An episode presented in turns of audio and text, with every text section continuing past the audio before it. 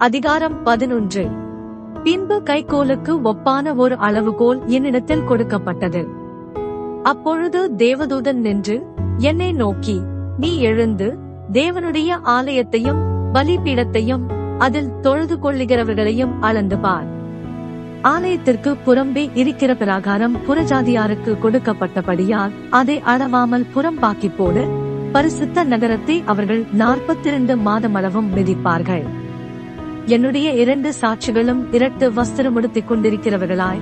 ஆயிரத்தி இருநூற்றி அறுபது நாளளவும் தீர்க்கதரிசன் சொல்லும்படி அவர்களுக்கு அதிகாரம் கொடுப்பேன். பூலோகத்தின் ஆண்டவருக்கு முன்பாக நிற்கிற இரண்டு ஒலிவ மரங்களும் இரண்டு விளக்கு தண்டுகளும் இவர்களே.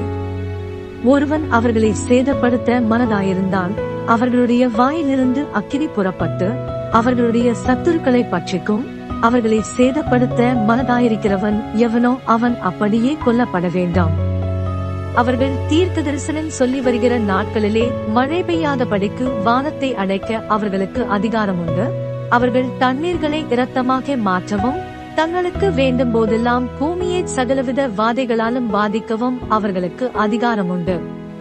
அவர்கள் தங்கள் சாட்சியை சொல்லி முடித்திருக்கும் போது பாதாளத்திலிருந்து எரிகிற மிருகம் அவர்களோட யுத்தம் பண்ணி அவர்களை ஜெயித்து அவர்களை கொன்று போடும் அவர்களுடைய உடல்கள் மகாநகரத்தின் விசாலமான வீதியிலே கிடக்கும்.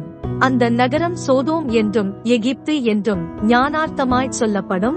அதிலே நம்முடைய கர்த்தரும் சிலுவையிலே அறையப்பட்டார்.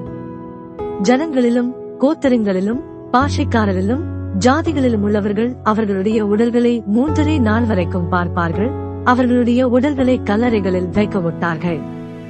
அவ்விரண்டு தீர்க்கதரிசிகளும் பூமியின் குடிகளை வேதனைப்படுத்தின்படியால் அவர்கள் நிமித்தம் பூமியில் குடியிருக்கிறவர்கள் சந்தோஷப்பட்டு களி கூர்ந்து ஒருவருக்கொருவர் வெகுமதிகளை அனுப்புவார்கள். மூன்றரை நாளைக்கு பின்பு தேவனிடத்திலிருந்து ஜீவாவி அவர்களுக்குள் பிரவேசித்தது. அப்பொழுது அவர்கள் காலூன்றி நின்றார்கள். அவர்களை பார்த்தவர்களுக்கு மிகுந்த பயம் உண்டாயிற்று இங்கே ஏறி வாருங்கள் என்று வானத்திலிருந்து தங்களுக்கு உண்டான பெரிய சத்தத்தை அவர்கள் கேட்டு மேகத்தில் ஏறி வானத்திற்கு போனார்கள். அவர்களுடைய சத்துருக்கள் அவர்களை பார்த்தார்கள். அந்நேரத்திலே பூமி மிகவும் அதிர்ந்தது. உடனே அந்த நகரத்தில் பத்தில் ஒரு பங்கு இடிந்து விழுந்தது. மனுஷரில் ஏழாயிரம் பேர் பூமி எதிர்ச்சியினால் அழிந்தார்கள். மீதியானவர்கள் பயமடைந்து பரலோகத்தின் தேவனை மகிமைப்படுத்தினார்கள். இரண்டாம் ஆபத்து கடந்து போயிற்று. இதோ மூன்றாம் ஆபத்து சீக்கிரமாய் வருகிறது.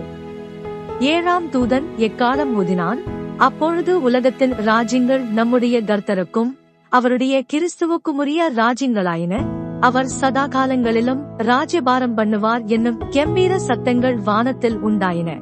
அப்பொழுது தேவனுக்கு முன்பாக தங்கள் சிங்காசனங்கள் மேல் உட்கார்ந்திருந்த இருபத்தி நான்கு மூப்பர்களும் முகங்குப்புற விழுந்து இருக்கிறவரும் இருந்தவரும் வருகிறவருமாகிய சர்வ வல்லமையுள்ள கர்த்தராகிய தேவனே உம்மை ஸ்தோத்திரிக்கிறோம்.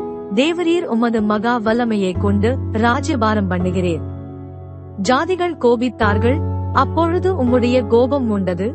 மரித்தோர் நியாயத்தீர்ப்படைகிறதற்கும் தீர்க்கதரிசிகளாகிய உம்முடைய ஊழியக்காரருக்கும் பரிசுத்தவான்களுக்கும் உமது நாமத்தின் மேல் பயபக்தியாயிருந்த சிறியோர் பெரியோருக்கும் பலனளிக்கிறதற்கும் பூமியை கெடுத்தவர்களை கெடுக்கிறதற்கும் காலம் வந்தது என்று சொல்லி தேவனை தொழுது கொண்டார்கள்.